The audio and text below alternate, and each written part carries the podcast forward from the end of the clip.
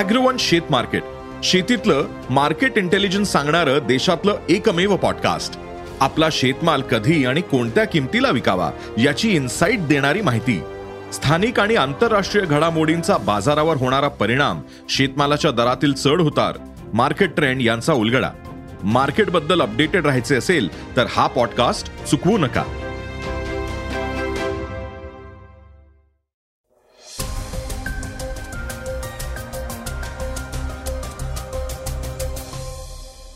नमस्कार मी गौरी कुबेर.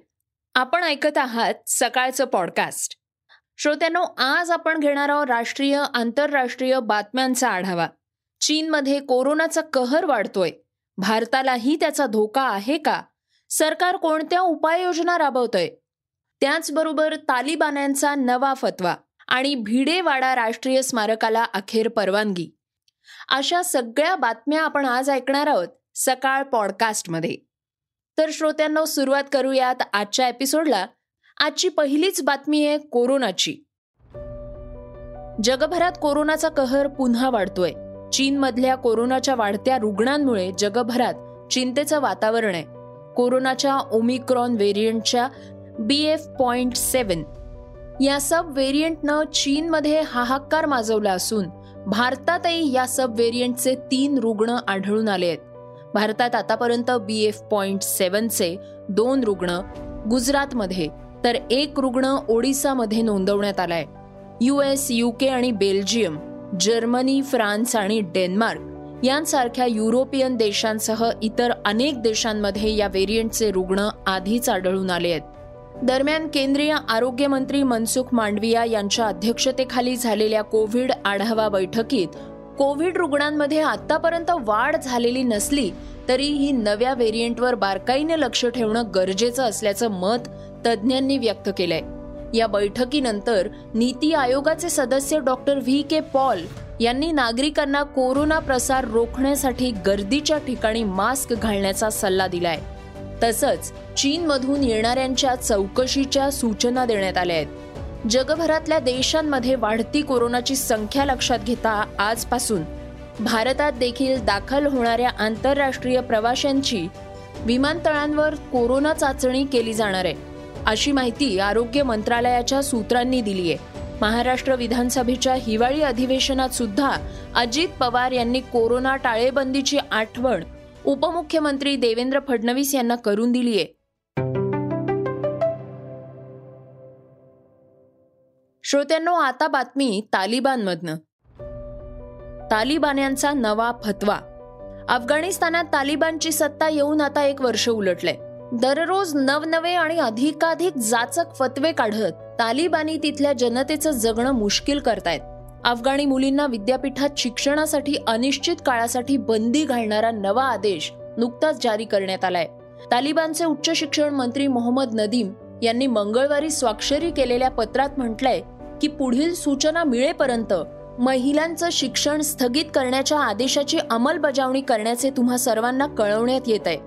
तीन महिन्यांपूर्वीच अफगाणिस्तानातील हजारो मुली आणि महिलांनी विद्यापीठामध्ये घेण्यात येणाऱ्या प्रवेश परीक्षा दिल्या होत्या. त्यानंतर लगेचच हा आदेश काढण्यात आलाय. या नव्या फरमानानंतर अफगाणिस्तानातल्या हजारो मुलींचं भविष्य अंधकारमय होणार आहे हे स्पष्ट आहे. याआधी तालिबाननं अफगाणिस्तानवर कब्जा केल्यानंतर महिला आणि तरुणींच्या शिक्षणासंदर्भात फरमान काढलं होतं. मुलींच्या शाळांमध्ये मुलींना शिक्षण घेता येणार नाही असं सांगण्यात आलं होतं. तसंच महिला शिक्षिकाच मुलींना शिकवू शकतील असं फरमान होतं. या व्यतिरिक्त तालिबाननं जिममध्ये जाण्यासही महिलांना बंदी घातली होती.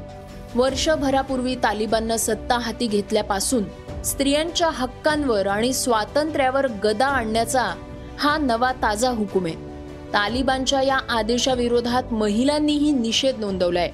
वेळोवेळी त्यांनी आंदोलनं केली आहेत.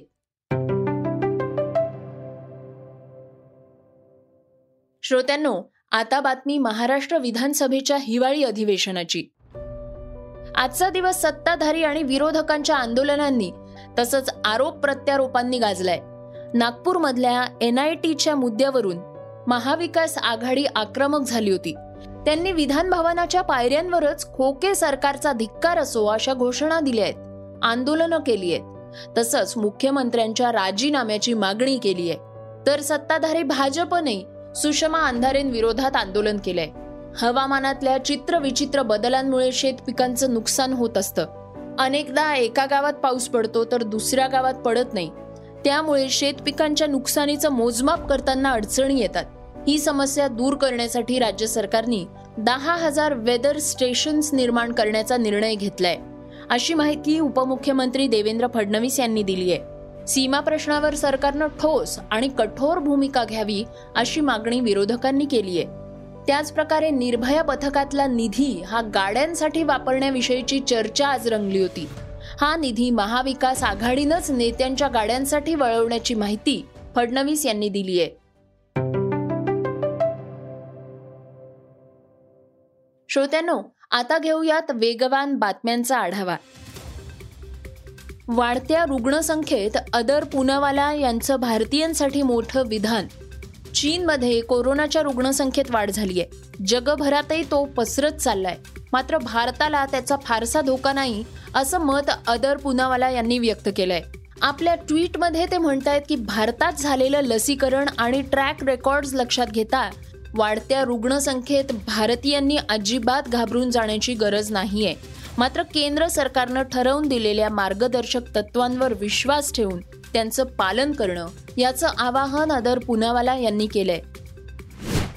फडणवीसांना धक्का रश्मी शुक्ला यांचा क्लोजर रिपोर्ट न्यायालयानं फेटाळला. रश्मी शुक्ला यांच्यावर अनेक राजकीय नेत्यांचे फोन टॅप केल्याचा आरोप होता. मात्र सत्ता बदल झाल्यानंतर रश्मी शुक्ला यांना क्लीन चिट देण्यात आली होती. पोलिसांनी याबद्दल न्यायालयात क्लोजर रिपोर्ट सादर केला होता. पण न्यायालयानं हा रिपोर्ट फेटाळलाय त्यामुळे त्यांची चौकशी होण्याची शक्यता आहे. रश्मी शुक्ला या गृहमंत्री देवेंद्र फडणवीस यांच्या निकटवर्तीय मानल्या जातात. त्यामुळं फडणवीस अडचणीत येण्याची शक्यता असल्याचं म्हटलं जात आहे चक्क गोविंदाच अवतारचा हिरो होणार होता. का नाकारली जेम्स कॅमरूनची ऑफर. बॉलिवूडचा लाडका अभिनेता गोविंदानं आपल्याला अवतारच्या पहिल्या भागासाठी जेम्स कॅमरून यांच्याकडून विचारणा झाली होती. मात्र संपूर्ण अंगाला निळा रंग लावायचा असल्यानं आपण हा चित्रपट नाकारल्याचं त्यांनी म्हटलंय. जगप्रसिद्ध दिग्दर्शक जेम्स कॅमेरूनच्या अवतार चित्रपटाला प्रेक्षकांचा मोठा प्रतिसाद मिळताना दिसतोय. तब्बल तेरा वर्षांनी अवतारचा दुसरा भाग प्रेक्षकांच्या भेटीला आलाय. वाचाळवीर रमीज रजाची हकालपट्टी. कुणाला मिळेल पीसीबीच्या चेअरमॅन पदाची खुर्ची? आशिया कप दोन हजार तेवीस पाकिस्तानात होणार आहे. यानंतर पाकिस्तान क्रिकेट बोर्डाचे अध्यक्ष रमीज रजा यांनी धमकीची विधानं केली होती. जर टीम इंडिया पाकिस्तानात आशिया चषक खेळण्यासाठी आली नाही तर पाकिस्तानही वन डे वर्ल्ड कपमध्ये भाग घेण्यासाठी भारतात जाणार नाही. मात्र हे अंमलात आणण्याआधीच रमीज रजाचीच हकालपट्टी करण्यात आली आहे. रमीज रजानऐवजी नजम सेठी यांची पाकिस्तान क्रिकेट बोर्डाच्या अध्यक्षपदी नियुक्ती करण्यात येणार आहे. श्रोत्यांनो आता बातमी चर्चेतली. मुलींची पहिली शाळा असलेल्या भिडेवाड्यात आता लवकरच राष्ट्रीय स्मारक. महात्मा फुले आणि सावित्रीबाई फुले या दाम्पत्यानं पुणे शहरातल्या भिडेवाड्यात मुलींची पहिली शाळा सुरू केली आणि स्त्री शिक्षणाचा पाया घातला. मात्र आता या भिडेवाड्याची अवस्था अगदीच दयनीय झाली होती. ही शाळा अगदीच भग्नावस्थेत गेली होती. जागेच्या मालकीवरून प्रकरण न्यायालयात गेलं आणि खटला वर्षानुवर्ष सुरू राहिला होता. इथं भिडेवाडा राष्ट्रीय स्मारक करून इथं सावित्रीबाई फुले आद्य मुलींची शाळा सुरुवात करण्यात यावी या मागणीसाठी ज्येष्ठ समाजसेवक बाबा आढाव यांनी आंदोलन केलं होतं. विधान भवनात या संदर्भात आज बैठक पार पडली. भिडेवाडा परिसरातील व्यावसायिक उच्च न्यायालयातील याचिका मागे घेण्यात येणार आहे. त्यानुसार पुणे शहरातील भिडेवाडा या राष्ट्रीय स्मारकाचं पुढल्या दोन महिन्यात भूमिपूजन करण्याची तयारी करा असे निर्देशच उपमुख्यमंत्री देवेंद्र फडणवीस यांनी जिल्हाधिकाऱ्यांना दिले आहेत. तसंच यासाठी वॉर फुटिंगवर काम करून आयुक्त आणि जिल्हाधिकारी यांनी स्मारकाचं काम मार्गी लावावं असे आदेश मुख्यमंत्री एकनाथ शिंदे यांनी दिले आहेत. या प्रश्नी राष्ट्रवादी काँग्रेसचे आमदार आणि समता परिषदेचे अध्यक्ष छगन भुजबळ यांची शिष्टाई यशस्वी झालीय. आज विधान भवनातील बैठकीनंतर भुजबळ काय बोलले आहेत ऐकूयात. अगदी काल परवा सुद्धा वीस तारखेला तिथले समता परिषदेचे लोक आणखीन वेगवेगळ्या संघटनांचे लोक आणि विशेषतः बाबा आढाव हे उपोषणाला बसले होते. आणि मग त्यावेळेला मी इथे मुख्यमंत्र्यांसमोर परत तो प्रश्न निर्माण करून त्यांना ते उपोषण आपण मागे घ्या कारवाई आपण करतोय म्हणून सांगितलं. आज मुख्यमंत्री शिंदे साहेब उपमुख्यमंत्री सन्मान्य श्री गडकरी फडणवीस आणि मंत्री सर्व सेक्रेटरीज प्रधान सचिव पुण्याचे कलेक्टर आणि महानगरपालिका आयुक्त आणि जे कोर्टात गेलेले आहेत त्या तिथले काही दुकानदार या सगळ्यांची मीटिंग झाली. आणि त्या मिटिंगमध्ये असं ठरलं की जे काही ग्राउंड फ्लोअरचे सोडून वरच्या फ्लोअरचे जे लोक होते खरं म्हणजे आता ती प्रचंड पडायलाच आलेली आहे सव्वा दीडशे वर्षापूर्वीची इमारत आहे.